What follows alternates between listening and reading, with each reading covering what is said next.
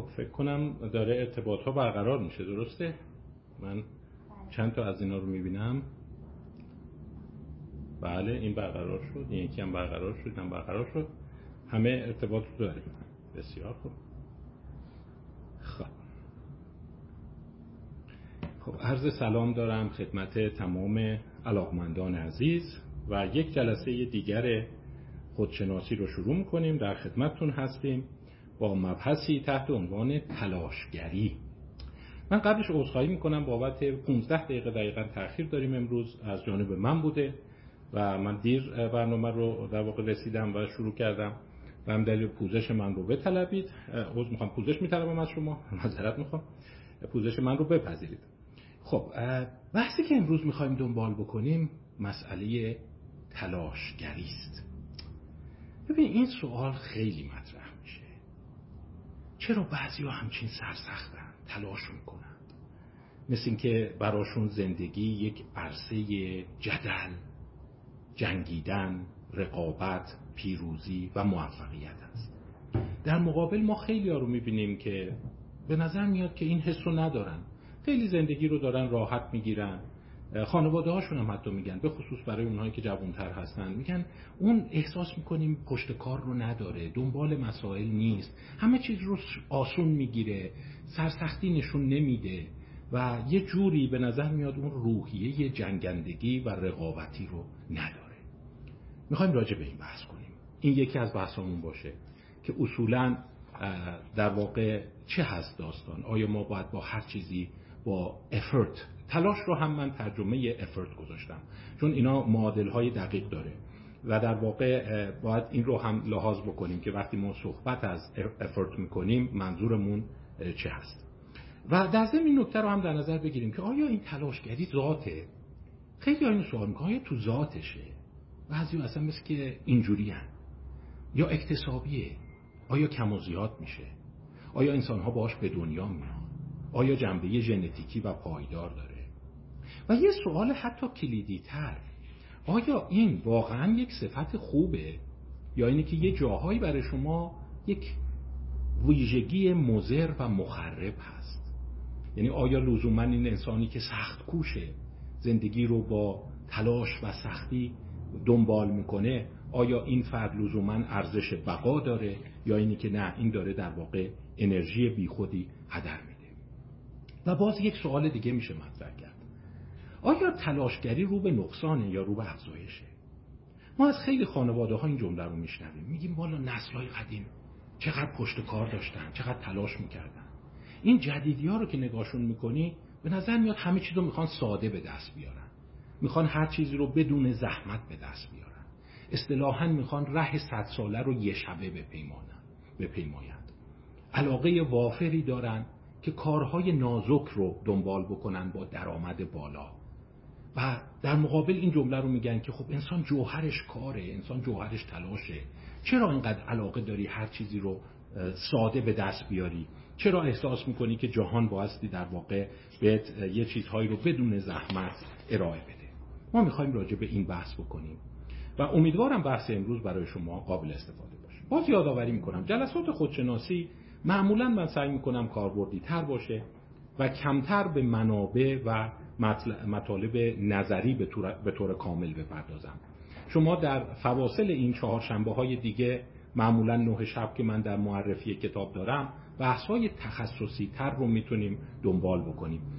اونجا می‌تونیم در واقع در جزئیات و مقالات و پژوهش ها به صورت عمقی تر بپردازیم. اینجا سعی می‌کنم یه ذره کاربردی ترش کنم و یک ذره مخاطب رو فراگیرتر فرض بکنم. حالا پس این یک سوال. حالا چرا من این بحث رو اینجا مطرح می‌کنم؟ ببینید یه چیزی هست من شاید اسمش رو این ابداع خودمه. گذاشتم روشنگری تازه به دوران رسیده. یا بگیم اینتלקچوالیسم آپستارت یعنی روشنگری که افراد سعی می‌کنن حرفای مدرن بزنن. حرفایی بزنن که به ظاهر قرن 21 است حرفایی بزنن که احساس می‌کنن که پشتوانه قوی علمی داره. و به نوعی در تقابل با باورهای کهن و سنتی و باستانی هست. مثلا میگن بابا خیلی از چیزا این حرفا پوسیده است دیگه. اینا رو تکرار نکن حرف جدید بزن. مثلا از حرفهای پوسیده میگن یه جنبه های شعارگونه داره. که مثلا خب انسان باید کار کنه جوهر انسان کاره. انسان برای لذت به دنیا نمیاد انسان برای تلاش به دنیا میاد. و در واقع خیلی در مقابل این یک نوع جبهگیری رو پیدا می‌کنن که میگن تفکر علمی و مدرن این رو نمیگه. تفکر علمی و مدرن سعی داره به انسان نشون بده که انسان باید از مواهب طبیعت بهره ببره لذتگرایی رو داشته باشه سود و منفعت رو دنبال بکنه.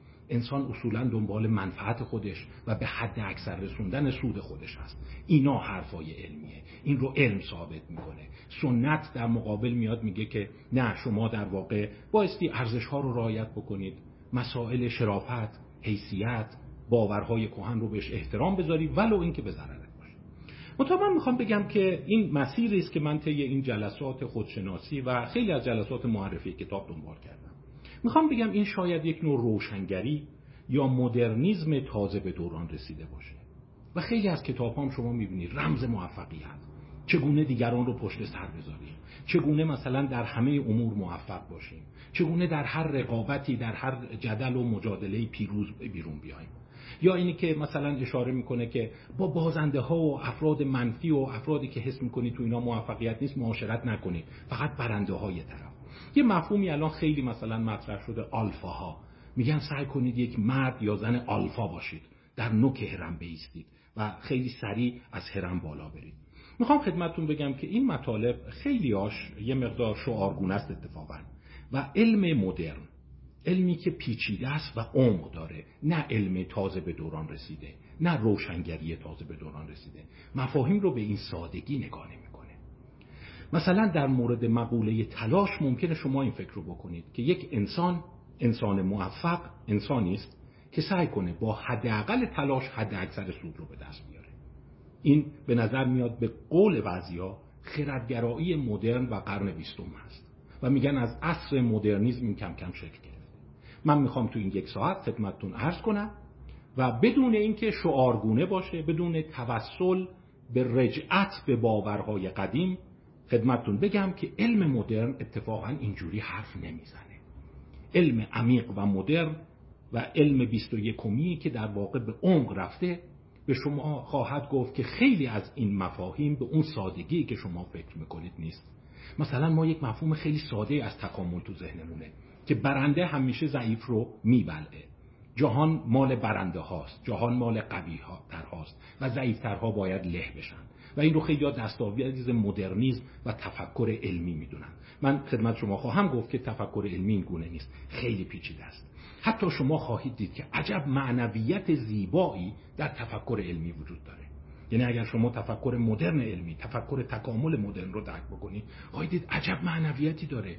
عجب اخلاقگرایی توش هست. اصلا این گونه نیست که شما فکر کنی این داره میگه که شما همش باید دنبال منافع خودت باشی شما باید تا می‌تونی از دیگران بهره ببری و برنده کسی هست که حد اکثر سود رو با حداقل زحمت و تلاش به دست بیاره. این رو تکامل نمیگه. خواهیم دید و می‌خوایم از این بهره برداری بکنیم برای خودشناسی و برای دنبال کردن مسیر بهتر در زندگی. و خب، قبل از اینکه بخوام بحث رو شروع کنم ببینیم مفهوم ما از افرت چیه. مفهوم افرت در روانشناسی و علوم شناختی تلاش یا افرت یک تعریف نسبتا شسته رفته ای داره.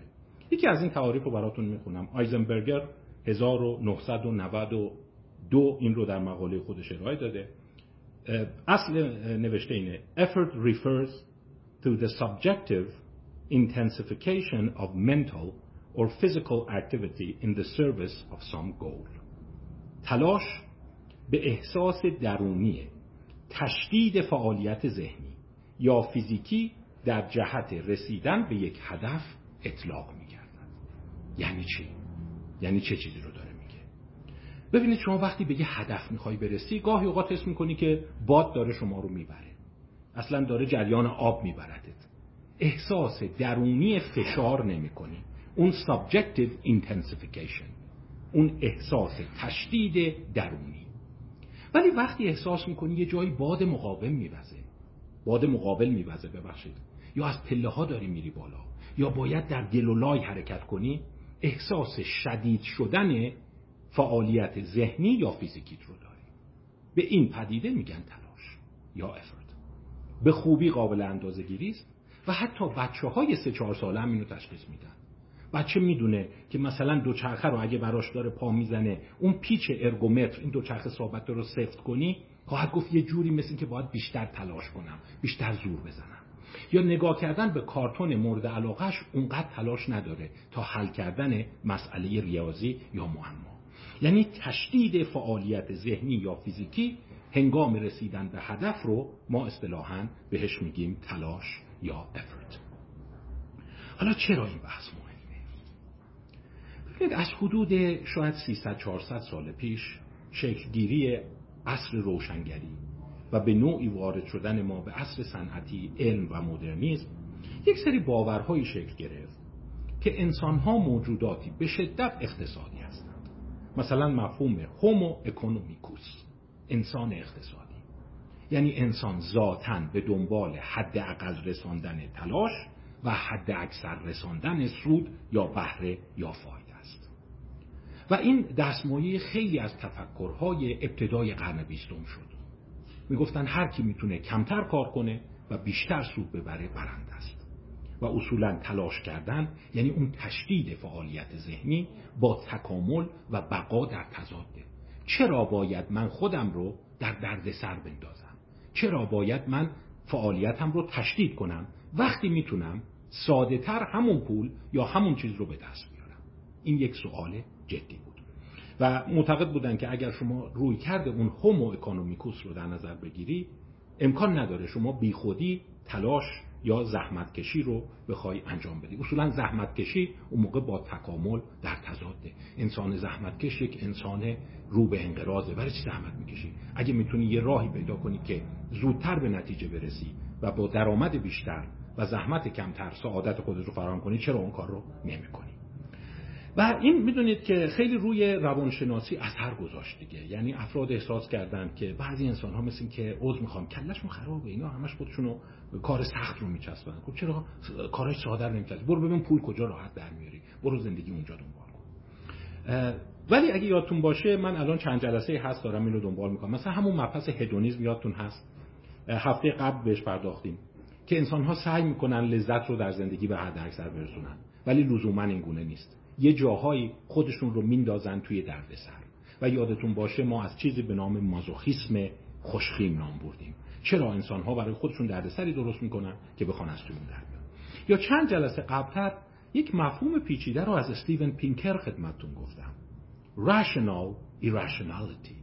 یعنی اقلانیت غیر اقلانی و در واقع جالبه اون اقلانیتی که ما تصور می‌کنیم همه چیز باید بر اساس حساب و کتاب و محاسبات اقتصادی و سود و زیان باشه یه جاهایی بشر اون رو ازش عدول می‌کنه و اتفاقا اون رفتار عقلانی هست. حالا من دیگه تکرار نمی‌کنم اون مباحث رو چون فرصت این مبحث رو می‌گیره. ولی در واقع اون تصور ساده ای که هر چیزی باید با منطق بخونه این عقلانیه. و اگر نقطه مقابل منطق بود این غیر عقلانیه دیدیم اینجور نیست. گاهی اوقات سوگیری ها گاهی اوقات جهتگیری ها گاهی اوقات گزینه هایی که خلاف منطق هستند گزینه درست هستند حالا بیاین در مورد مقوله تلاش این رو ببینیم. آیا ما اصولا باید همیشه بگردیم کار ساده تر یعنی اون کاری که با تشدید فعالیت ذهنی و روانی همراه نیست و پاداش بیشتر رو میده انتخاب بکنیم یا نه؟ اگر این گونه باشه خب بایستی که یک ریشه عمیق تکاملی داشته باشه باید در جهان حیوانات به این بر بخوره. یا این کار رو با چند پژوهش قشنگ شروع کنیم. اینم خدمتتون بگم بازم گفتم و اینو تکرار می‌کنم. فکر می‌کنم یکی از مهمترین درسایی که لاقل خودم تو زندگی گرفتم. اونم اینیه که اگر ما به عنوان نظریه تکاملی در زیست شناسی به عنوان یک نظریه خیلی مهم و تبیین کننده رفتار نگاه کنیم باید حواسمون باشه که گرفتار اون زیست شناسی تکاملی تازه به دوران رسیده نشیم که همش میگه قوی ضعیف رو میبنده. خیلی پیچیده تر از اینه. سوال آیا حیوانات امکانش هست در شرایطی کار سخت رو انتخاب بکنند؟ اگر این باشه پس نشون میده که این پدیده سخت کوشی زحمت کشی و تلاشگری یک ریشه عمیق در زیست شناسی ما داره در جهانی که ما در اون زندگی می‌کنیم. داره آیا حیوانات همیشه دنبال پاداش حد اکثر و زحمت حد اقل هستند یا نه؟ مقالات جالبی هست که میگه نه این گونه نیست. بیاین با مورچه زحمتکش شروع کنم. مورچه زحمتکش شاید ترجمه باشه از مقاله از تامر اسمش رو از من نخواهید درست تلفظ کنم. زاکسس از دانشگاه رگنسبرگ آلمان. Greater effort increases perceived value in an invertebrate. تلاش بیشتر ارزش یک پاداش رو در یک بیمهره افزایش می‌دهد. Journal of Comparative Psychology 2018 خیلی ساده این با مورچه شروع کرده. دیگه شما از مورچه شاید توی مطالعات ساده تر خیلی کم پیدا بکنید.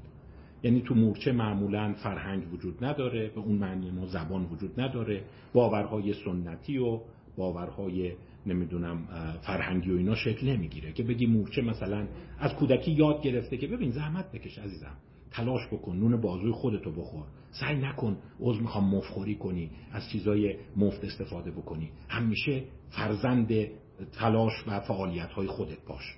دنبال پدیده های همینجور یه دفعه نون بذارن تو دامانت نباش.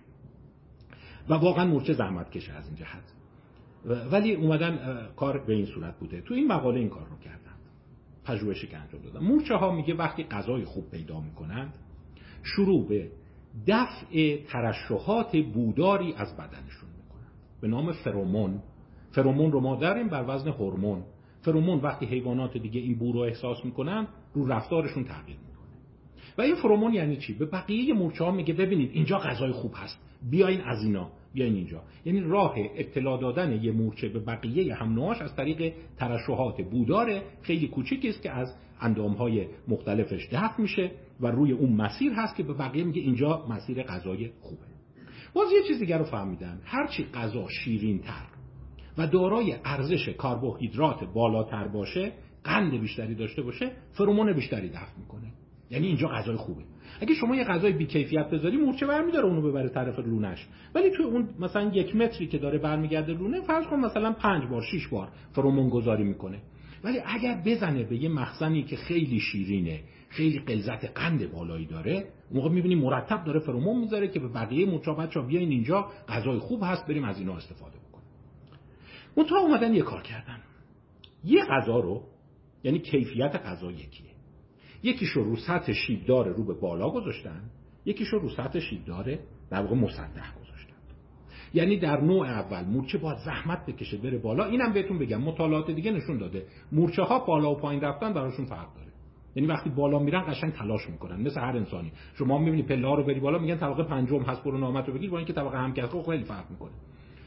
همون غذا رو طبقه پنجم گذاشتن همین غذا رو طبقه همکف گذاشتن. اتفاق جالبی که افتاده اینه. وقتی میره همون غذا رو به دست میاره فرومون خیلی بیشتری تو راه دفع می‌کنه. یه پیام غیر مستقیم یعنی اینی که از اون غذا بیشتر لذت برده یا ارزش اونو بیشتر دونسته.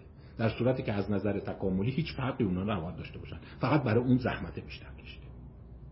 باز اومدن داستان مورچه رو یه جور دیگه هم کار کردن.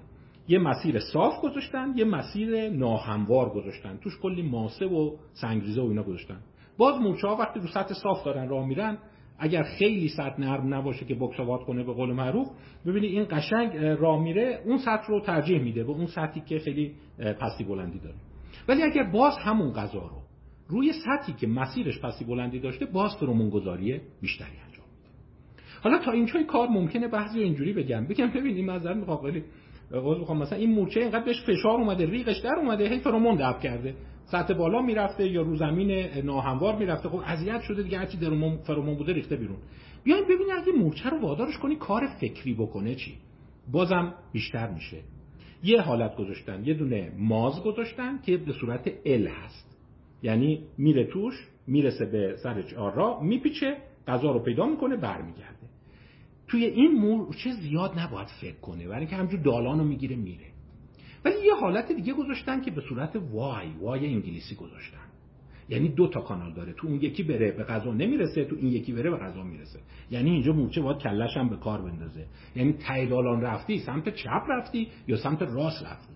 یعنی از مغزش استفاده کنه. باز دیدن اگر غذا ته دالان وای باشه به اون غذا بیشتر بها میده. و اینجا سوال هست چرا این کارو می‌کنه؟ خب عزیزم چرا از چیز مفت استقبال نمی‌کنی چرا نازکی کار و کلفتی نان رو نمیچسبی؟ چرا اصرار داری اون سخته رو انتخاب بکنی؟ این تو ذهن یه عدمون نکنه تلاشگری در نظام مدرن علمی یک ارزش تکاملی داره. نکنه تلاشگری اونجوری که ما فکر می‌کردیم اونجوری که بعضی به صورت ساده انگارانه انسان رو هومو اکانومیکوس انسان اقتصادی فرض می‌کنن که فقط به دنبال به حد اکثر رسوندن سود خودشه. میلیون ها سال عقبتر حتی در بیمهرگان اسم مقاله یادتون هست اینورتبرتس در بیمهره هایی رو بررسی کرده بود. زحمت کشیدن یک ارزشه. ولی اینجا شما یه ذره فکر کن حالا مورچه رو ما اسم زحمتکش روش بذاریم ولی مورچه معمولا صفات عالی اخلاقی و فرهنگی و اینا نداره. این یک واکنش ساده فیزیولوژیکه. ولی هرچی هست اون تو تعبیه شده اینجا بذارین یادی بکنم از لزلی اورگل اینم از اون چیزاییه که تو زندگی من خیلی دوستش دارم به خصوص قانون دومش رو. لزلی اورگل یک بیوشیمیسته. سال 2007 از دنیا رفته. و به شوخی و تنز دو تا قانون داره که این قانون دومش خیلی جذابه. یعنی یک روح معنوی زیستی درونش هست. یعنی اگر شما می‌خواین جهان زیست رو درک کنید قانون دوم لزلی اورگل خیلی ازش میشنوید. قانون اولش اینو میگه. میگه اگر هر فرایند زیستی وجود داشته باشه دیر یا زود برای اون یه آنزیمی پیدا میشه که اون رو تسهیل کنه. این خیلی معنوی نیست ولی برای شیمیدان ها مهمه. یعنی هر نوع فسفوریلاسیونی هر نوع اکسیداسیونی هر نوع احیایی که توی در واقع ترکیبات عالی بدن اتفاق میفته همیشه یه آنزیم بالاخره پیدا میشه که این رو تصفیهش کنه. این در طی تکامل اختراع خواهد شد. ولی قانون دومش خیلی معنویه. و من این قانون دومش رو یه جوری درونی احساس جالبی بمیده قانون دوم لزلی اورگل اینو میگه. هر چقدر باهوش باشی تکامل از تو باهوش داره یک مفهوم عمیقی پشت این هست. یعنی به عبارت دیگه هر چقدر فکر می‌کنی من با زرنگ بازی و نمی‌دونم خودکامگی و منفعت طلبی سود خودم رو می‌خوام به حد اکثر برسونم اون نظام زیست شناسی که وجود داره از تو هوشمندتره و کاراش بی حکمت نیست. پس نمی‌تونی با زرنگ بازی بگی دیدی؟ من یه چیزی پیدا کردم مرتب دارم از یک مخزن بی درد سر سوکروز برمیدارم قند برمیدارم و این برای من عادت شده. حالا خواهم گفت که چه نظریات پشت این هست؟ یعنی چرا تکامل این کار رو کرده که شما یه جاهای زحمت کشی مثل این که ارزش بها داره؟ آیا فقط مورچه است؟ خیر موجودات دیگه هم اینجوری هستند بذارید مقاله دیگه خدمتتون بگم. یکی از مقاله هایی که فکر می‌کنم بخونید بسیار جذابه برای دانشجویان پزشکی، روانشناسی و هر ای دوست دارن به این مسائل رفتاری نگاه کنند مقاله مروری هست توماس زنتال اون رو نوشته. توماس زنتال استاد دانشگاه کنتاکی هست. و کارهای خیلی جالبی راجع به اقلانیت در انسان و حیوان انجام داده به خصوص حیوان. اسم مقالش این یک مقاله مروری هست. When humans and other animals behave irrationally وقتی انسانها و بقیه حیوانات غیر اقلانی رفتار می کنند Journal of Comparative Cognition and Behavior Reviews مربوط به سال 2016 اون میگه بیایم تو حیوانات ببینیم کجاها حیوانات غیر اقلانی رفتار می‌کنن به ظاهر. یعنی اون اقلانیت ساده انگارانه ای رو که ما میگیم ازش عدول می‌کنن یکی از این موارد justification of effort هست. یعنی اینی که توجیه می‌کنن تلاششون رو. یعنی وقتی دو تا پاداش با هم برابرن اونی که با دردسر بیشتر به دست آورده بیشتر اون رو انتخاب می‌کنن. در صورتی که قاعدتا باید عکسش باشه. شما باید فکر کنید این باید سریع بره طرف نازکی کار. و مثال جالبی می‌زنه. به خصوص حالا توماس زنتال روی کبوترها کار کرده. یعنی از مورچه ها به مراتب بالاتر. اینجا چه کاری کرده؟ به این صورت هست آزمایش رو تجسم کنید. ممکن شما بگید اینا چه ربطی به کار فردی داره ولی همین تجسمش رهگشای درک رفتار انسان می‌تونه باشه. دو تا دایره میاد برای کبوتر. فکر کنید دایره سمت راست دایره سمت چپ. اینا مثلا دگمه است. اگه اینو بزنه دو تا لامپ براش روشن میشه. یه لامپ سبز مثلا یه لامپ بنفش. اگر لامپ سبز رو بزنه هیچی گیرش نمیاد. اگر اون یکی لامپ رو فرض کنید ده بار بزنه یه دونه گیرش میاد. لامپ سمت راستی چجوره؟ دگمه سمت راستی. دو تا لامپ روشن میشه. از دو رنگ دیگه. مثلا نارنجی و قرمز. اگه نارنجی رو بزنه هیچی دونه نمیاد. این یکی رو بزنه سی بار بزنه یه دونه میاد. یعنی این یکی با ده بار بزنی این یکی باید سی بار بزنی. حالا بعدا سوال اینه که اگر دو تا لنگ رو یعنی اونی که پاداش داره توی یه آزمون جدا بذاری یعنی آزمون سومی بذاری که وقتی دگمه رو زدی مثلا قرمزه بیاد با سبزه که تو هر آزمونی این پاداش داشت. کدوم رو انتخاب؟ اونی که تو خاطرش هست با ده بار نک زدن دونه اومده یا اونی که سی بار. دیده بود تقریبا توی 68 تا 69 درصد موارد دو سوم موارد اونی رو انتخاب می‌کنه که باید سی بار دونه بزنه. این, این از این دور از جون شما حماقت بیشتر خب اون ساده رو به چسب اون ساده رو ده بار بزنی چیز میشه. چرا اون تو ذهنت جذاب تر مونده؟ دیگه خیلی هم معنوی نیست که بگه یاد مثلا پدر بزرگ مرحومم میفته که به من می‌گفت بچه کار کن از کار گریزان نباش برای همین من سیتا یک ریفلکس ساده تکاملی است. چرا اون دشواره رو انتخاب می‌کنه؟ به این در رفتارشناسی حیوانی میگن توجیه تلاش justification of effort. یعنی تو مغز اون چه اتفاقی میفته نمی‌دونیم. ما هیچ وقت نمی‌تونیم باش صحبت کنیم. ولی یافته های جالب به ما میگه که فقط کبوتران نیستند خیلی حیوانات دیگه هم باز همین کار رو انجام میدن. باز در موش ها هم همین مشاهده شده. اما لیدال rats place greater value on rewards produced by high effort. موش ها هم در واقع ارزش بیشتری می‌ذارن برای پاداش هایی که با تلاش بیشتر به دست اومده. این چی کار کرده؟ این اومده موش رو در شرایط مختلف گذاشته. یه شرایطی که وقتی اهرم رو فشار میده فورا غذا براش بیاد در حالت دیگه اهرم رو که فشار میده یا علامتی رو فعال می‌کنه با فاصله 8 ثانیه براش پاداش میاد. بعد از یه مدت می‌بینه اون اهرمه که با تاخیر پاداش میومده رو بیشتر دوست داره. حالا شما بیا اینو توجیه کن.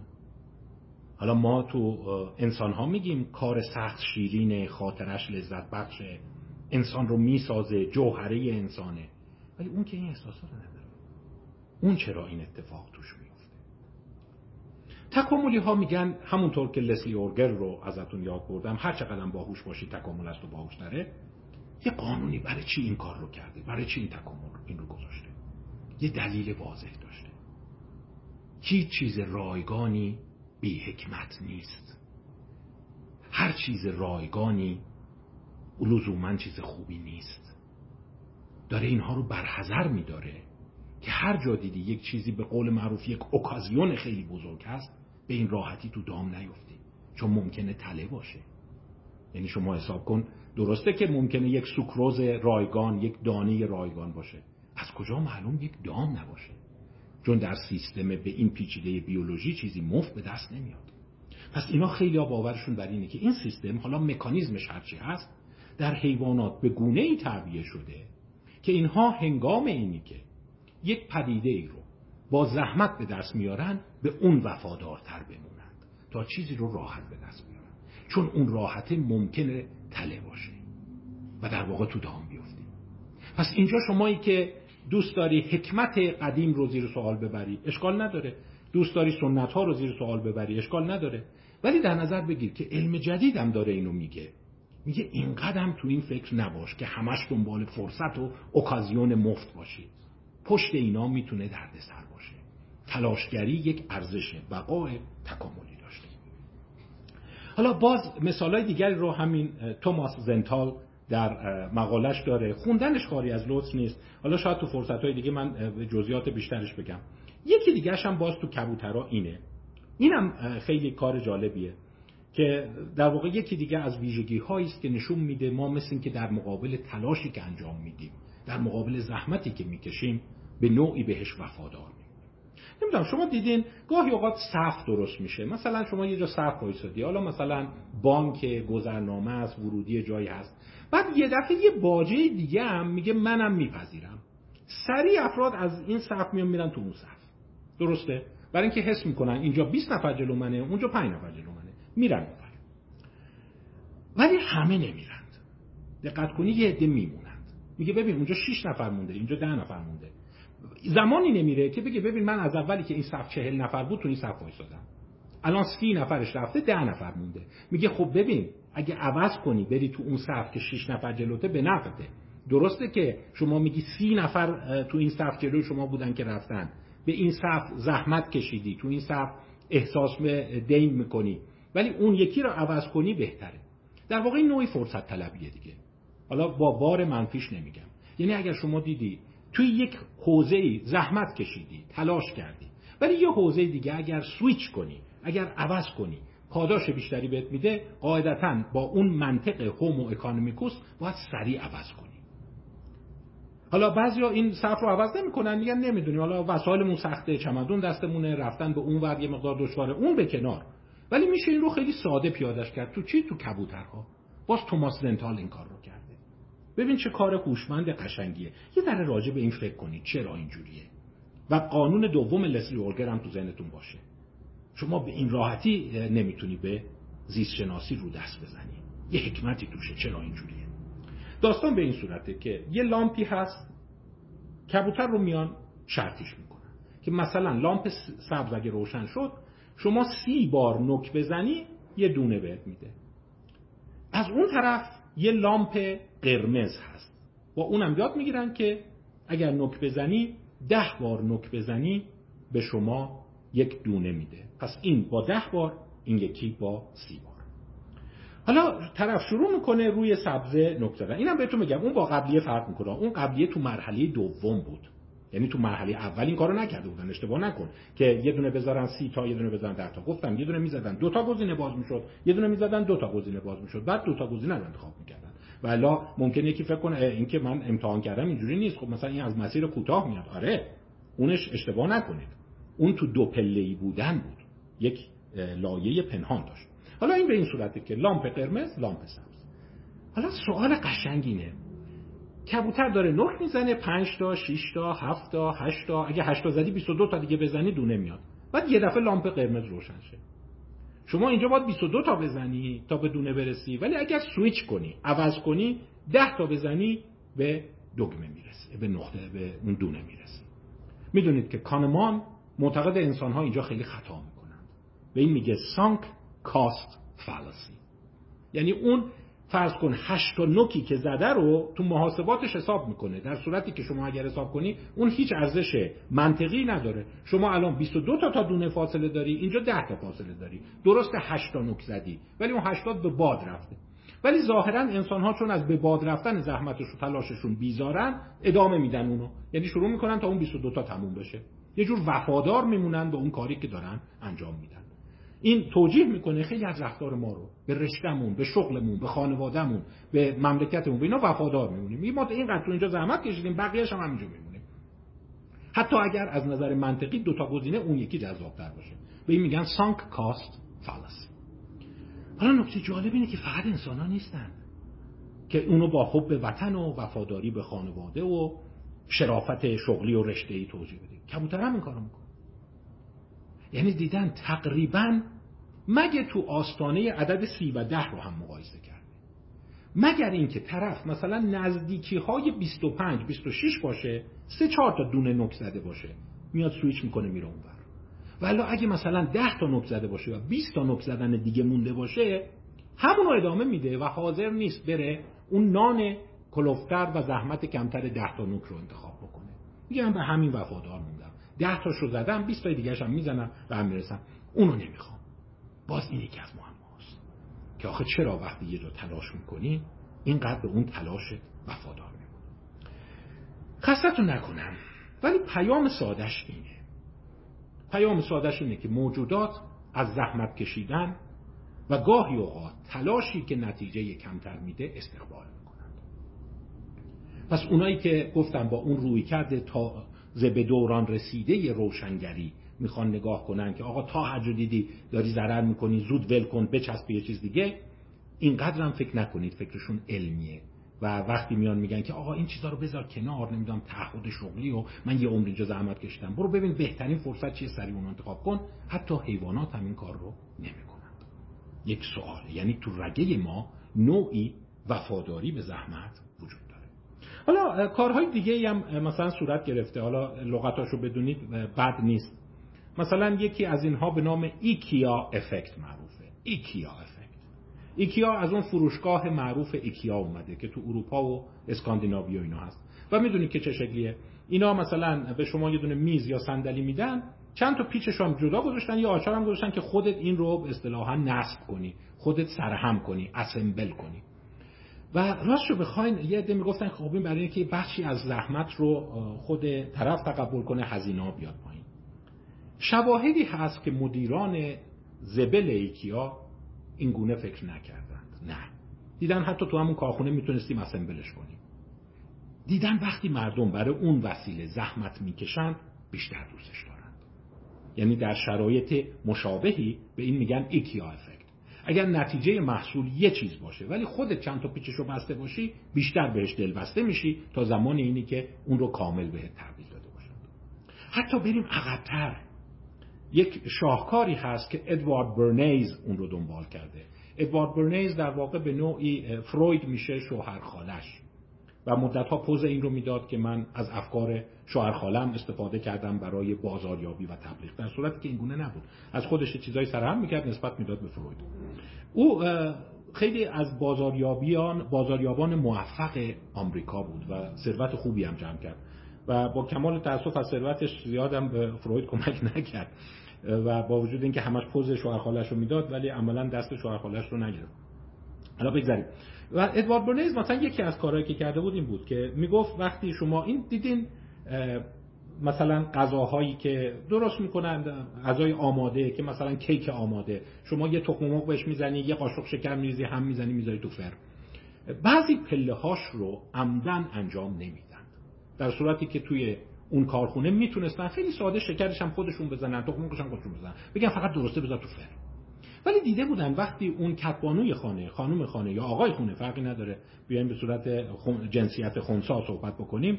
این غذا رو تهیه می‌کنه. اون زحمتی که روش انجام میده غذا بیشتر بهش میچسبه.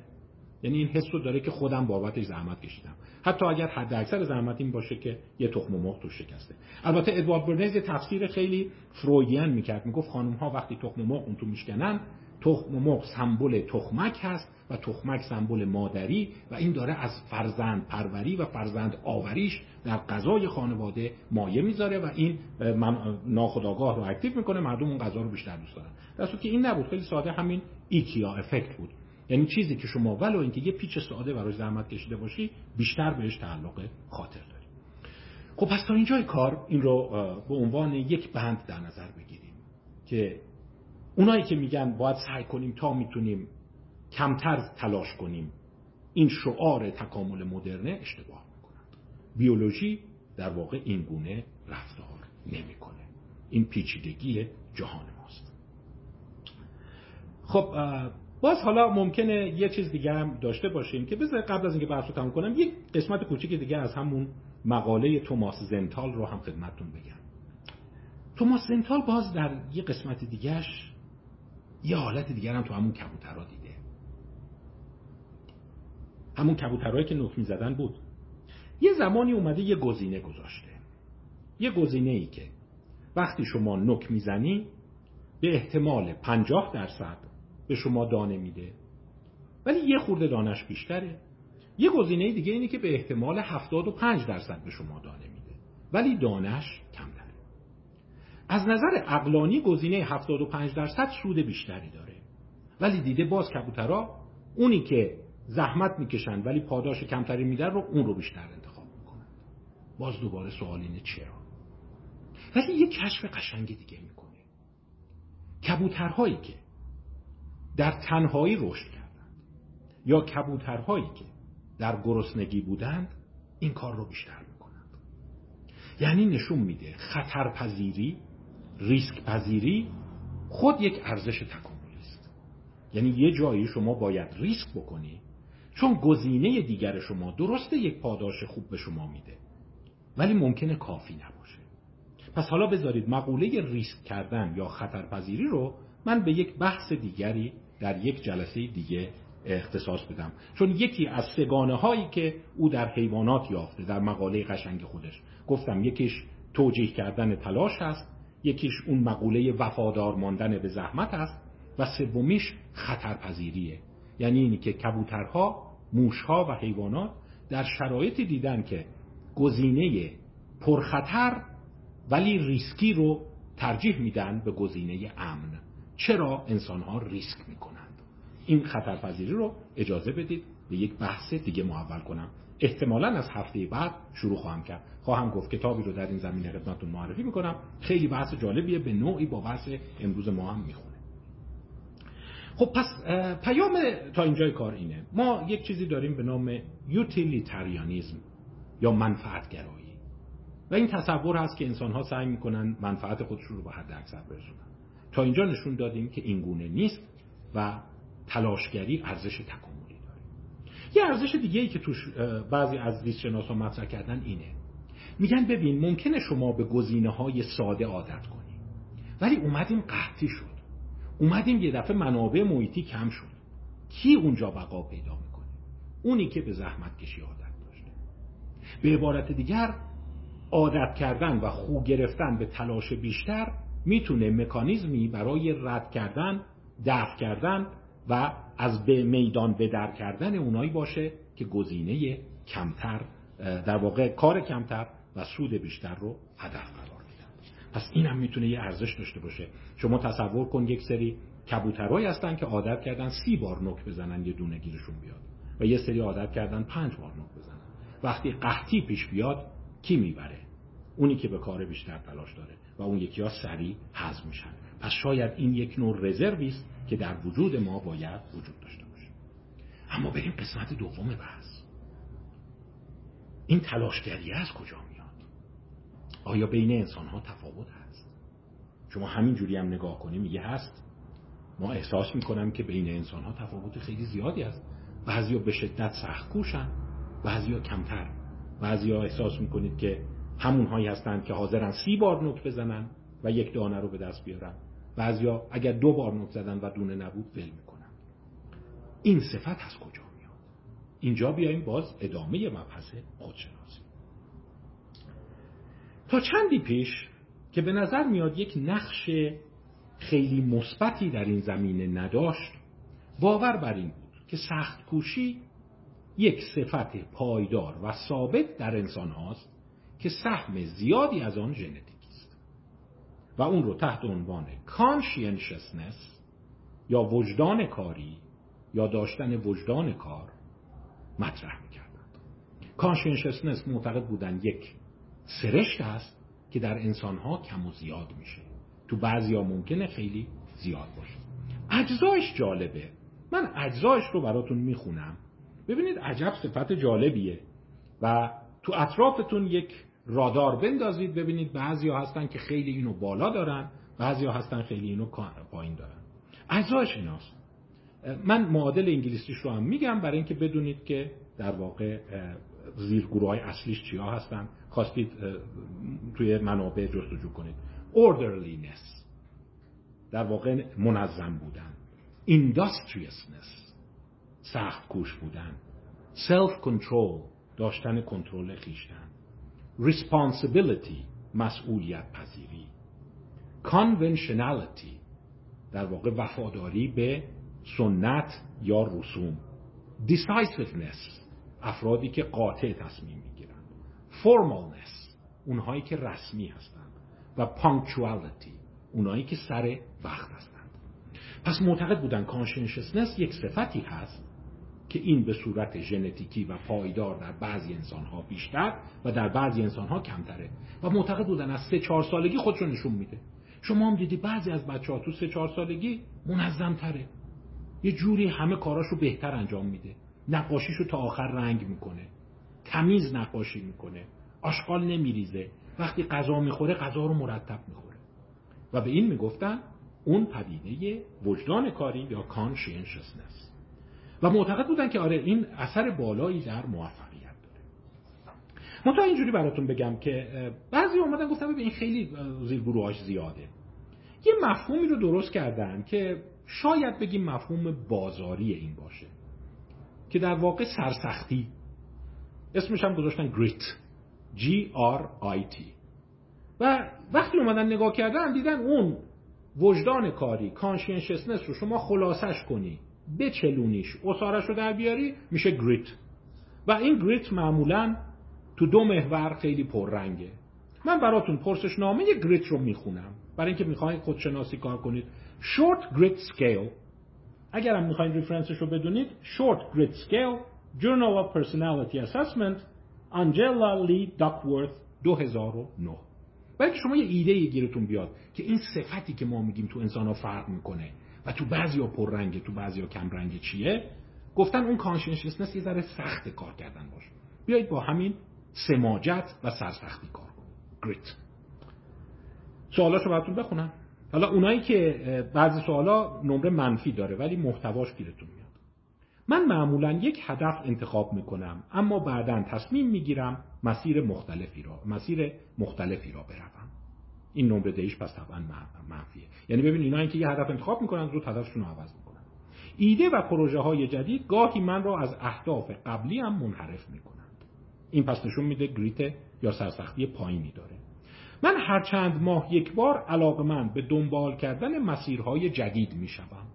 ببینید هی ذهنش میپره. علاقه من سال به سال تغییر می‌کنند من با فکر یا پروژه هایی, پروژه هایی مدت کوتاهی درگیر و مشغول بوده ام اما بعد از زمان کوتاهی علاقم را از دست دادم من با فکر یا پروژه های مدت کوتاهی درگیر و مشغول بودم اما بعد از زمان کوتاهی علاقم را از دست دادم من در حفظ تمرکزم بر پروژه هایی که جهت تکمیل آنها بیش از چند ماه طول می‌کشند دشواری دارم. این شد 6 تا سوال. این 6 تا رو میگن حفظ علاقه زیرگروه حفظ علاقه. میگن بعضی از انسان ها دیدی هی زود رأیشون زده میشه. زود مسیر عوض می‌کنن. حتما شما تو اطرافیانتون دیدید. مثلا میگه من رفتم ورزش دو سه هفته بعد نمی‌دونم چی شد. رفتم مثلا ماشین خریدم یه دفعه ورزشو ول کردم. یه عده میرن زبان یاد بگیرن بعد زود ول می‌کنن میرن یه رشته. پس این میگن پایین بودن اون زیر مجموعه consistency of interest هست حالا دانشجویان عزیز دقت کنید این 6 تا سوالی که من خدمتتون گفتم اگر شما نقطه مقابلش باشید امکان نمرات بالای شما بسیار افزایش پیدا می‌کنه. باز شش تا سوال دیگه هم داره که بهش میگن استمرار تلاش. من به هدفی که سالها کار لازم دارد دست یافتم. برای پیروزی در یک چالش مهم بر بسیاری دشواری ها غلبه کردم. من هر کاری را که شروع می کنم به پایان می رسانم ناملایمات من را ناامید نمی کنند من سخت کوش هستم من سمج هستم. مجموعه اینها رو اصطلاحا میگن grit و یک همبستگی سرسختی یا سماجت و یک همبستگی بالایی با اون عنصر conscientiousness داره. حالا خانم آنجلا داکورث راجع به این زیاد صحبت کرده بود. مثلا نشون داده بود اونایی که سرسختی و سماجت بالایی دارن نمرات بالاتری دارن تو شغلشون موفق ترن و درآمد بالاتری هم خواهند داشت. خب ممکنه شما بگین که این خیلی بدیهیه ولی نه همینجا اجازه بدید من یه چیزی رو براتون توضیح بدم. خیلی این سوال رو می‌پرسن. هوش تعیین کننده تره یا این سرسختی که گفتم؟ و جالب همین دوازده تا سوال دیدین؟ با یک مجموعه شاید 140 50 سوالی برابری می‌کنه.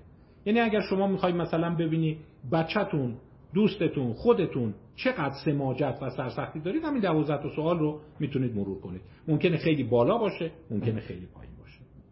حالا سوال سر اینه استعداد و هوش تعیین کننده تره یا این یک موجی در غرب وجود داره طی 20 سال اخیر شاید. این مقاله دیدین مال 2009 بود.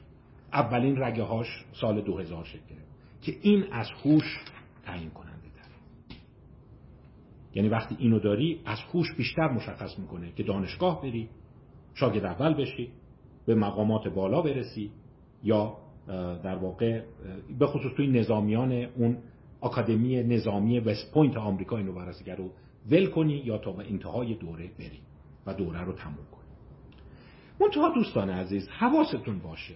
این رو توی پرانتز خدمتتون میگم. این سوال که خوش یا سرسختی بیشتر تعیین کننده است سوال درستی نیست. شما باید این سوال رو اینجوری بپرسید. در چه جمعیتی؟ اومدن اینجوری نگاه کردن. اگر شما اون حجم نمونت رو همینجوری بری تو خیابون پنجاه نفر آدم رو جدا بکنی بر حسب کاملا تصادفی و بیای خوششون رو بسنجی با تست های آیکیو و سماجت و سرسختیشون رو بسنجی با همچین پرسشنامه ای در اونجا خوش بیشتر تعیین می‌کنه. چون نوسان خوش خیلی زیاده تو اون جمعیت. ولی اگر یک گروهی رو انتخاب کردی مثل دانشجویان دانشگاه تهران دانشجویان دانشگاه شریف ورودی های دانشکده افسری مهندسین ارشد مثلا وزارت نیرو اون موقع چون اینا از نظر خوشی یه مقداری به هم نزدیک شدن اون موقع سرسختی تعیین کننده اصلی خواهد بود. پس حواستون باشه این سوال یه سوال همچین پیچیده ایه به این راحتی نمی‌تونی بپرسی تو گروه هایی که همسان شدن تا حدی گزینش شده هستن سرسختی حرف آخر رو خواهد ولی همینجوری به صورت تصادفی شما بری یه جمعیت ناهمگون رو جدا بکنی اونجا فعلا یه عده هستن که خب هوش بیشتری دارن آیکیو بالاتری دارن اونا جلو میفتن پس این داستان هم می‌تونه خیلی چیزا رو توضیح بده که مثلا بعضی حس می‌کنن که ببین ما مثلا آیکیومون بالاست نیاز نیست زحمت بکشیم نیاز نیست زور بزنیم. همینجوری خودش برامون میاد. آره. توی جمع بخوای در سر جمع در جمعیت عمومی نگاه کنی این گونه است. ولی وقتی شماها جمع شدید و یک کار هدفمند و متراکم خواستی انجام بدی دیگه هوش حرف آخر رو نمی‌زنه. اون سرسخته می‌بره. پس اینم یه نکته مهم دیگره خودشناسی خب حالا سوال اینه. سرسختی ارزش تکاملی داره. تا اینجا اینو متوجه شدیم. دو بخش زیادیش به صورت ذاتی در انسان ها هست. اینجوری بخوای نگاه کنی یک حس خوبی برای آدم پیدا نمیشه. اون تفلکی هایی که حس می‌کنم ببین ما این نمره ای که الان شما گفتی دوازده تا من فکر کنم نه تاش همش رو منفی زدم آخه من چی کار کنم؟ یعنی پس من امیدی بهم نیست؟ یک روند قشنگی باز در عمق رفتن علم پیدا شده. خیلی اومدم گفتم نه اینجوری هم که فکر می‌کنی ذاتی نیست. راجب ذاتی بودنش اقراق شده. انسان ها مثل که می‌تونن سخکوشی رو کسب بکنن. یا یه سری فعالیت هایی هست که سخکوشی رو دامن و شما می‌تونی سختکوشی خودت رو افزایش بدی. پس خوشبختانه چون راستش بخواید منم با این مفهوم grit اون سختکوشی سماجت و همچنین وجدان کاری conscientiousness سر مشکل دارم. می‌دونی یک نوع جبرگرایی بیولوژی که خیلی همون مدل تازه به دوران رسیده توش هست. که بیان بچه های پنج ساله رو اندازه گیری کنن بیان ببینن بچه های پنج ساله مثلا اونی که بیشتر داره بهش بگن که ببین تو زندگی موفق میشی. اون طفلکی هایی که اینو ندارن موفق نمیشی. یک سری مفاهیم جالبی در کنار اون پیدا شده که من می‌خوام براتون یه ذره بگم. یه پله بریم بردر پس بیایم نگاه کنیم. علم عمقیتر این رو میگه. اونجوری هم که فکر کردی یه عنصر بسیط ذاتی هست نیست. تازه فکر کنم شما یه چیزایی هم یادتون هست اگر عرایز بنده رو دنبال کردین. کتاب دیوید اپستین یادتون هست؟ گستره. گفته بود اتفاقا بعضی از اونایی که از یه رشته به رشته دیگه میپرن اونا موفق تر در میان. این قدم سرسختانه توی رشته بمونی خیلی هنر نیست.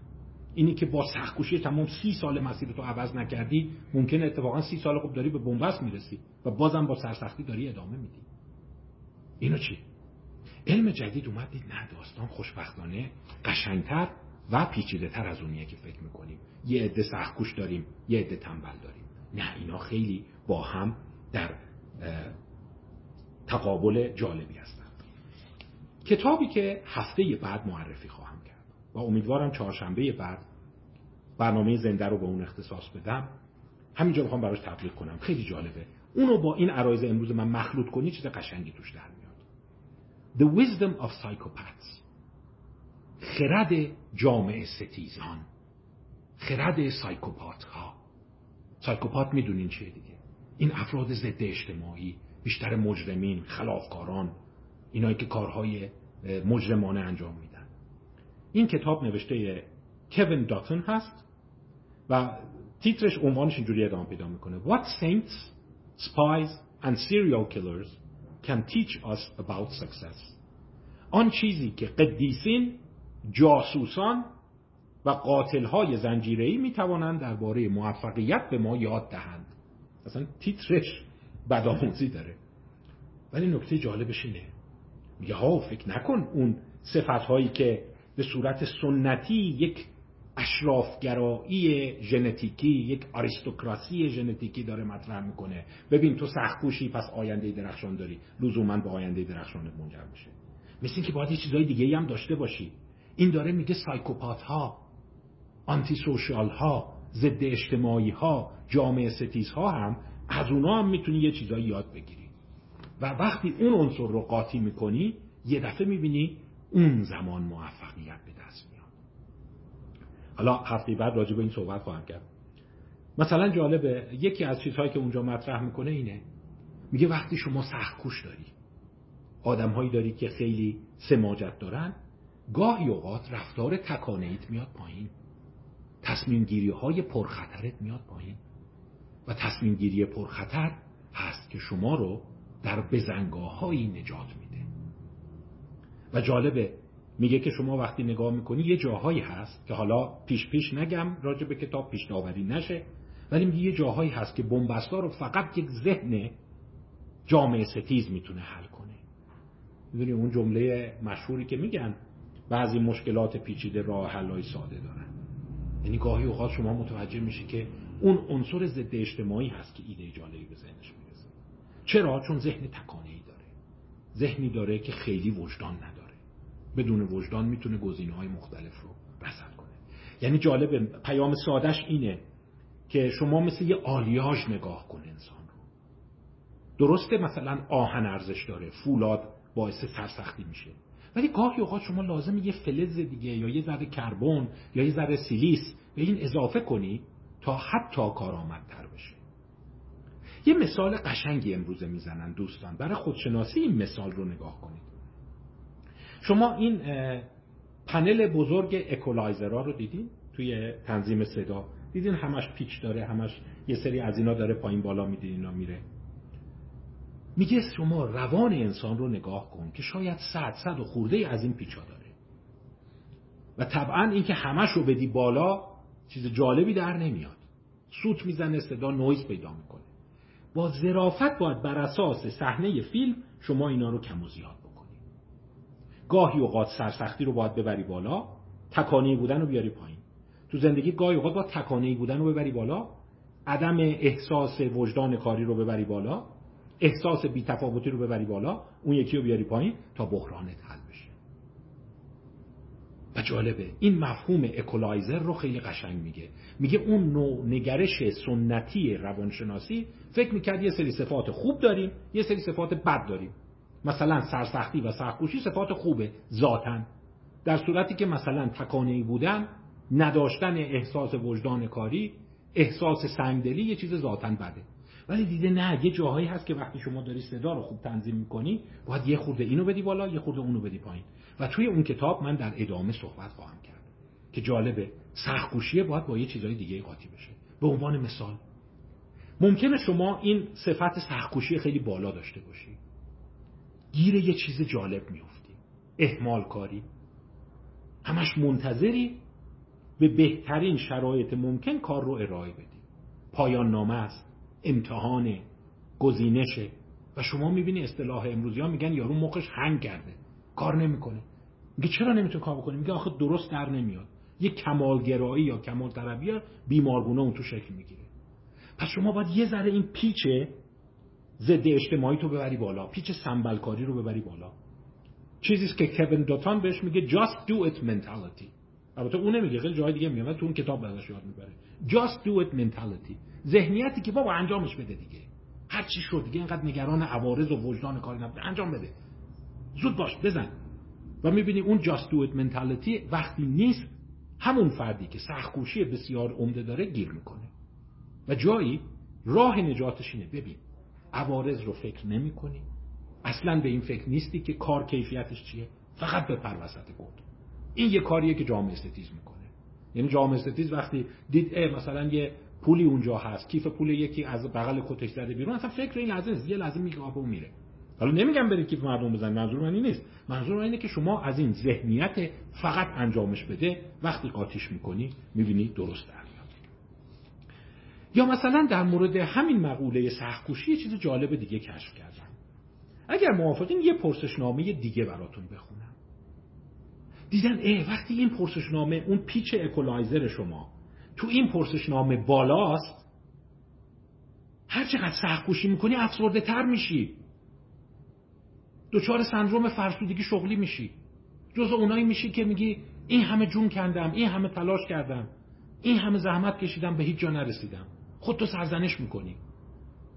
اینم پژوهش قشنگیه. بذارید این پرسشنامه رو براتون بخونم. پرسشنامه سرسختی رو دیدید. این اسمش هست Personal Justice Sensitivity.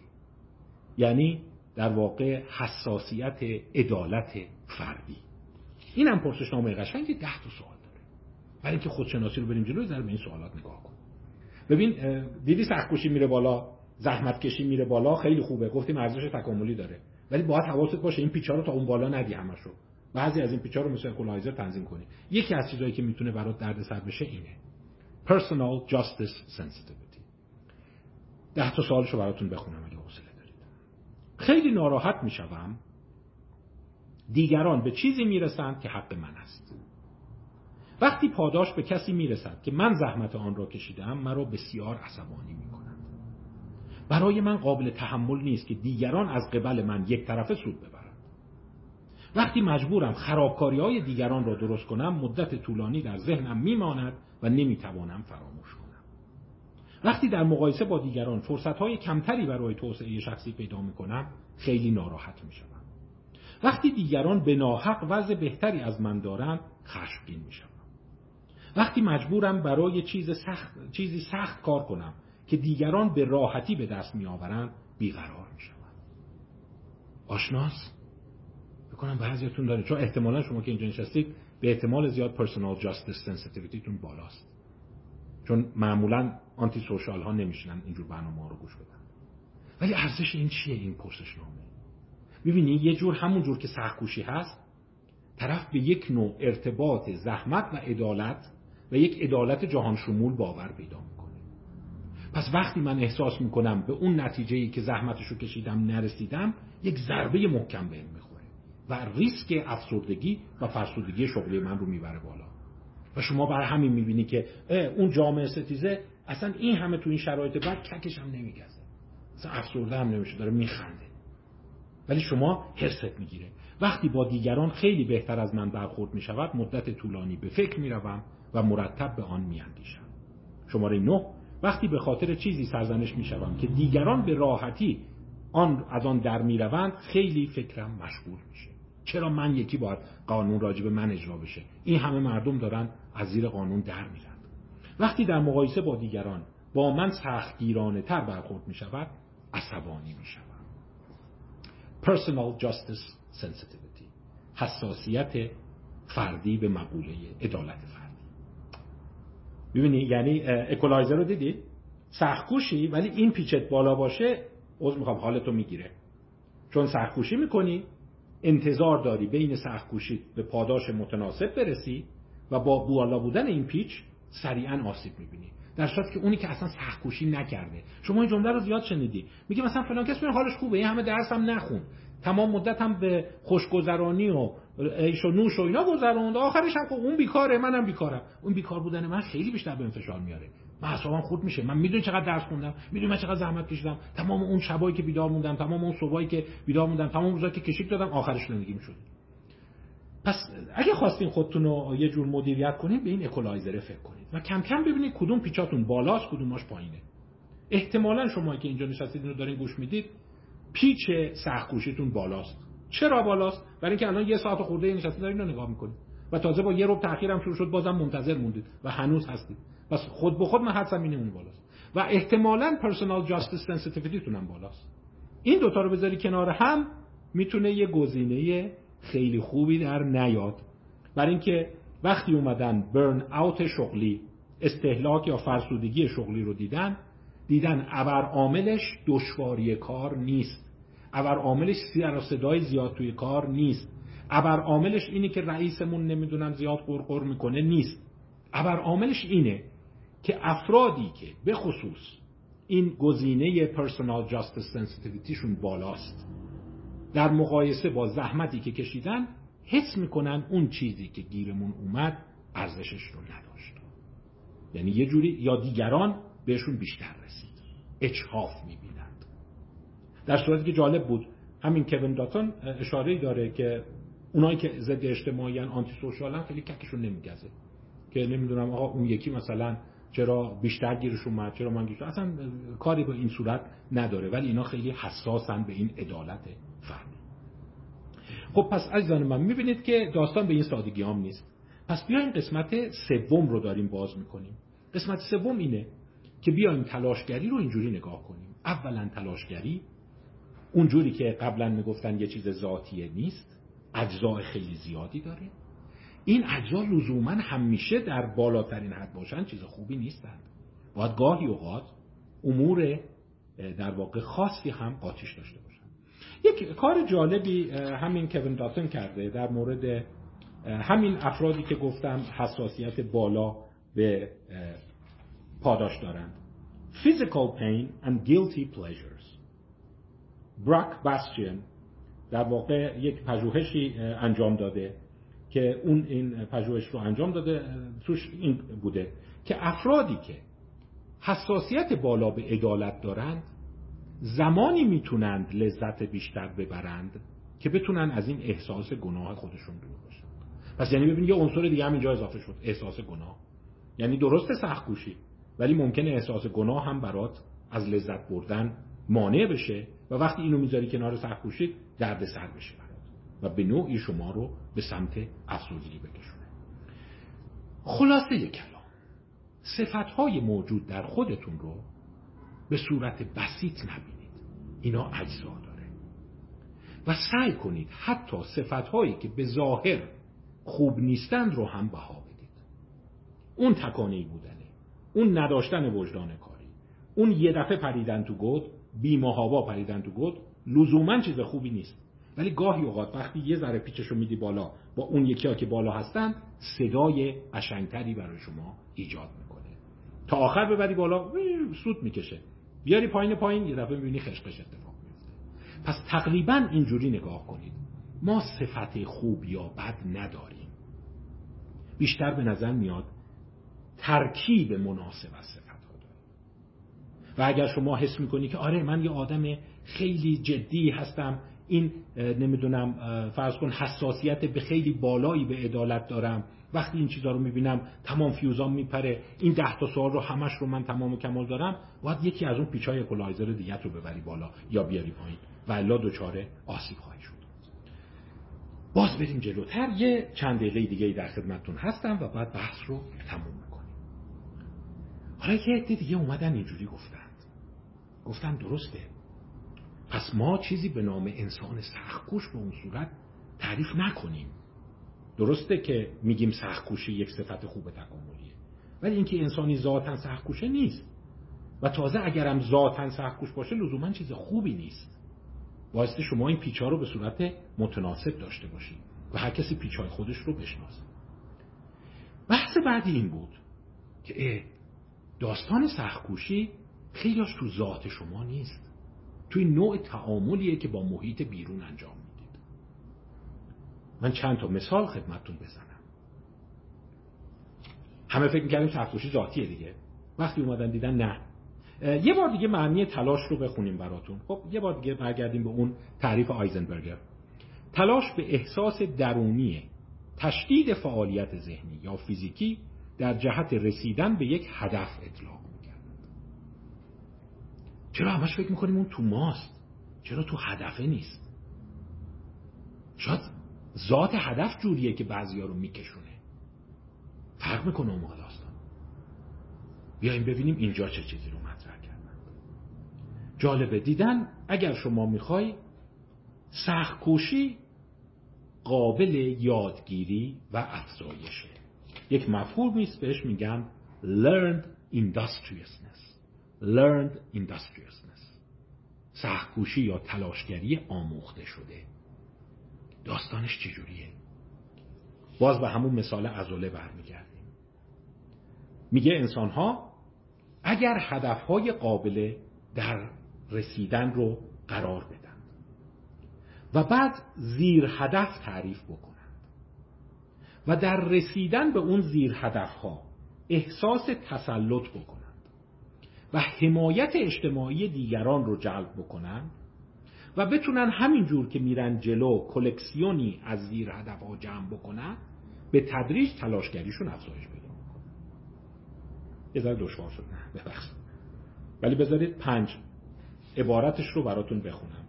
Attainable goals sub goals mastery social contact and support collections. Attainable goals. هدفهای قابل دسترس. شما اون جلو باید هدف قابل دسترس تعریف بکنید بعد به اجزای خودش خوردش کنید ساب گولز وقتی توی یک ساب گول مستری یا تسلط پیدا کردی یه پله بری جلو. در حین این کار social contact و support فراهم کنید حمایت اجتماعی و اتصال اجتماعی. و بالاخره collections کلکسیونی از دستاوردهات رو جمع وقتی اینا رو میچینن کنار هم دیدن به طرز عجیبی سختکوشی آدما میره بالا. به عبارت دیگر سختکوشی تو ذات انسان ها نیست. در نوع تعاملشون با هدفهاشونه. اگر چینش هدفات خوب باشه و قشنگ این رو چیده باشی می‌بینی مکش ایجاد میشه و شما حرکت می‌کنی. یعنی هدف اصلیت یه هدف اصلی قابل دسترس داشته باشی. یه ذره مثال براتون بزنم. مثلا شما میگی دو سال آینده می‌خوام برم لیسانس همو بگیرم. در مقابل هدف یا بی هدفی که اصطلاحا میگن آتلیا. این اصطلاح فلسفی چه چیزی که همجور دور میچرخه. هدفی درش در کار نیست. شما مثلا میگی هر روز صبح من میرم پیاده روی. هر روز صبح میرم بدوم خب هر روز صبح میری بدوی که چی بشه؟ وزنت کم بشه. رکورد بشکنی. عضلات به حد کافی برسه. میگه نه همینجوری می‌دونم. دیدن این مثل که به تنهایی نمی‌تونه برای شما مکش خوب ایجاد باید یه هدف بذاری و هدف شدنی باشه. دو هدفت رو حتما باید به زیر اجزایش تقسیم کنی. یه هدف واحد بهش نمی‌رسی. باید خورده اجزا داشته باشی. سه باید احساس تسلط پیدا کنی. بگی هدف یک رو با مستری تونستم طی کنم. این از پسش بر اومدم. تا بری هدف دو. و در عین هن که داری این هدف ها رو ایجاد می‌کنی تنها نباشی. زود حمایت دیگران رو بسیج کنی شماره پنجش اینه که کلکسیونی از دست آوردت رو ردیف کنی رو دیوار. دیدی خیلی از این افراد لوهای یاد بودشون رو می‌زنن دیوار؟ مدالاشون رو میچینن رو میز؟ جامای موفقیتشون رو می‌ذارن؟ می‌بینی وقتی این پنج حرکت رو انجام میدی به نظر میاد یک مکش خیلی قوی ایجاد میشه و تلاشگری شما افزایش پیدا می‌کنه. پس خیلی ها معتقدن برخلاف اون گونه که آنجلا داکورت یا بسیاری از روانشناسان سرشتی میگن سهم اصلی به صورت ذاتی و بسیطه این گونه نیست. این یک تعامل پیچیده شما با محیط هست. خب کم کم داریم به انتهای بحث امروز نزدیک میشه یک جنبندی مختصر خدمتتون بگم و ببینیم بحث رو به کجا ختم خواهیم دیدیم در نظام اندیشه عمیق مدرن علمی سخت کوشی زحمت کشی به خودی خود ضد ارزش نیست و اصولا موجودات. با یک پیشینه چند صد میلیون سال تکاملی یاد گرفتن که همیشه دنبال پدیده های مفت و مجانی نباشند. جالب حتی یه عده میگه یک اناد یا ضدیتی با امور مفت دارن. میترسن. ازش دوری می‌کنن. میگن چیز مفت دردسره پشتش یه تلس هیچ چیز رو به انسان رایگان نمیده. بیولوژی زیست جهان هستی. پس اگر هست یک حکمتی توشه که اینجوریه و باید ازش اجتناب کرد. حالا اینکه فرایندش چجوریه این شرطی شدنه چه شکلیه؟ اینا مکانیزم‌های مختلفی براش توضیح دادن. ناهمخوانی نورونیش چی هست؟ خیلی مثلا یه نظریه عمدهش اینه که کنتراست ایجاد میشه. میگه وقتی شما داری زحمت زیاد می‌کشی چون احساس خستگی می‌کنی. خستگی هیجان منفی داره. هیجان منفی وقتی به پاداش می‌رسی چون کنتراست زیادی داره اون پاداش در حافظت بهتر حک میشه. شما هم به یاد دارید که کارهایی رو که با زحمت به دست آوردی خیلی برات عزیزتره. اون پدیده ایکیا و مثالهای دیگه ای که خدمتتون گفتم. پس یک هر جا دیدین یه عده دارن شما رو تشویق می‌کنن که تا می‌تونی حد اکثر سود رو دنبال کن و از تلاش بیمورد اجتناب کن بهشون بگو جهان زیست جهان هستی این رو نمیگه.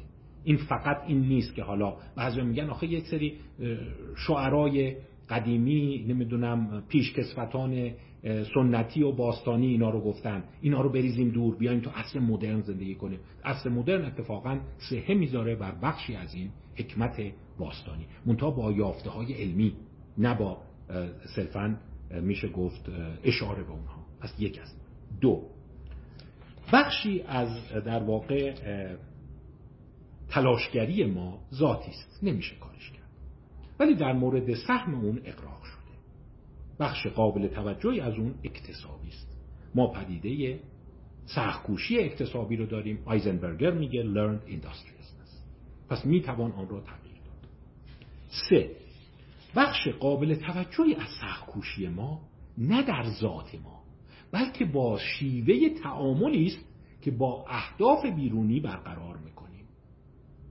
و در واقع وقتی اهداف بیرونی رو خود خوب میچینیم می‌بینیم همون انسان کم تلاش به ظاهر تنبلی که پرسشنامه گریت رو نمره پایین آورده یه مکشی ایجاد میشه و شروع می‌کنه تلاش کردن.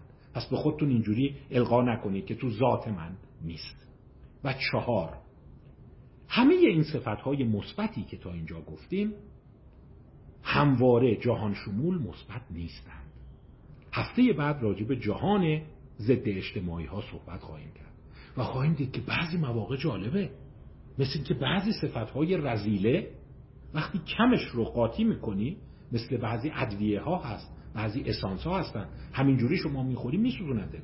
ولی وقتی به یه غذا می‌زنی خیلی احساس خوبی است اینها همین گونه نیست. که خیر مطلق یا شر مطلق باشن و این کمک می‌کنه که شما استفاده بهینه از صفتهایی بکنی که ممکنه این صفتها رو در نگاه اول خیلی منفی می‌بینی. من آدم عجولیم. من آدم فراموشکاریم. من آدم بی توجهیم من آدم تنبلیم. فراموش نکن. اون پیچه یه جایی کاربرد داره. و این گونه نیست که اون کاملا مضر باشه. ولی مهم اینه که یاد بگیری اونا رو با هم قاطی کنی. دیدیم وقتی شما سخکوش هستی و در عین حال به یک اراده آهنین باور داری که جهان بایستی همه چیز با عدالت رای بشه شاید ترکیب قشنگی درست نشه و بعدش ممکنه سرخوردگی خیلی زیادی پیدا کنی. یا باید از سرخوشیت بکاهی یا این personal justice sensitivity رو کم کنی. استیون پینکر یک کتاب جالبی که داشت همون Better Angels of Our Times یه جمله قشنگی میگه. میگه یکی از درس های مهمی که در زندگی هست داره بی‌ادبیه ببخشید. میگه ولی اینیه که انسان ها به این مرحله رسیدن که shit happens. واقعا چیزایی بعد اتفاق میفته دیگه کارش هم نمیشه کرد. یعنی اینجوری هم نیست که هر چقدر زحمت می‌کشی معادلش رو به دست میاری. و وقتی افراد به این پذیرش shit happens می‌رسن خیلی از تغییرات مدرنیزم قابل فهم براشون میشه. قبلا هم همین اتفاق بوده. ولی قبلا شاید این گونه باور به یک عدالت آهنی نبوده. مثلا همینی که هست دیگه پذیرفته بوده. و این پذیرش شت هپنز شاید یک دستاورد مهم بشریت بوده که خیلی از امور دست ما نیست. اتفاق میفته یعنی personal justice sensitivity مون رو ولومش اونقدر نبریم بالا. به یک کمالگرایی خاص برسه. ذره ولومش رو میاریم پایین. وقتی ولوم آوردیم پایین می‌بینیم اه اون موقع تلاشگریمون خیلی بیشتر مزه میده. سرخورده نمیشیم. چون دیدن خیلی از افرادی که تلاشگر نیستند اونایی که احساس حساسیت عدالتیشون بالا بوده. میگه من شش ماه رفتم اینجا کار کردم آخرش از فلان کس تقدیر کردم. منم خورد تو ذوقم دیگه کار نکردم. نشستم خونه. یعنی می‌بینی پس تلاشگری ذاتی نیست. این پیچا باید با هم تنظیم بشه. و در واقع اگر همون فردی ذره تلاشگریش کمتر بود یا این احساس عدالت فردی جهان شمولش کمتر بود می‌بینی اون فرد شاید راحتتر می‌تونست با جهان بیرون در واقع کنار بیاد. و سوال آخر. آیا با این اوصافی که گفتم تلاشگری رو به کاهشه و مردم دارن به سمت جامعه ستیزی میرن؟ آیا همه دارن دنبال منفعت کوتاه مدتشون میرن؟ همه دوست دارن بی زحمت یه چیزی رو به دست بیارن؟ این هم چالش جالبی است پینکر که از روشنفکرانی هست که خیلی جهان رو مثبت می‌بینه. میگه اگرم باشه یک نوسانات گذرا و موقته. یعنی شرایط جوری شده که یه عده به این فکر افتادن که میشه از راههای ساده ترم پول در آورد. چرا انقدر زحمت می‌کشی برو مثلا توی یک بازار نوظهور خاصی پول باد آورده گیرت بیاد. زحمت هم نمی‌خواد بکشی. میگه این یک نوسان گذراست. رابرت هیر که در واقع یکی از تئوریسین های عمده رفتار جامعه ستیزانه است. میگه نه متاسفانه جامعه ستیزی و ضد اجتماعی رو به افزایشه.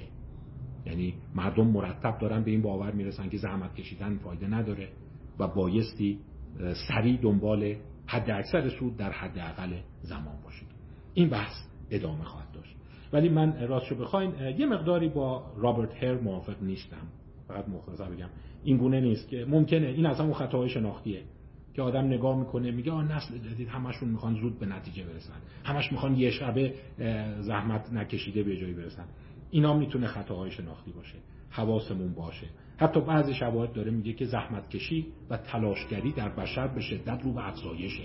و تو این صد سال اخیر به خصوص تو 50 سال اخیر خیلی بیشتر شده.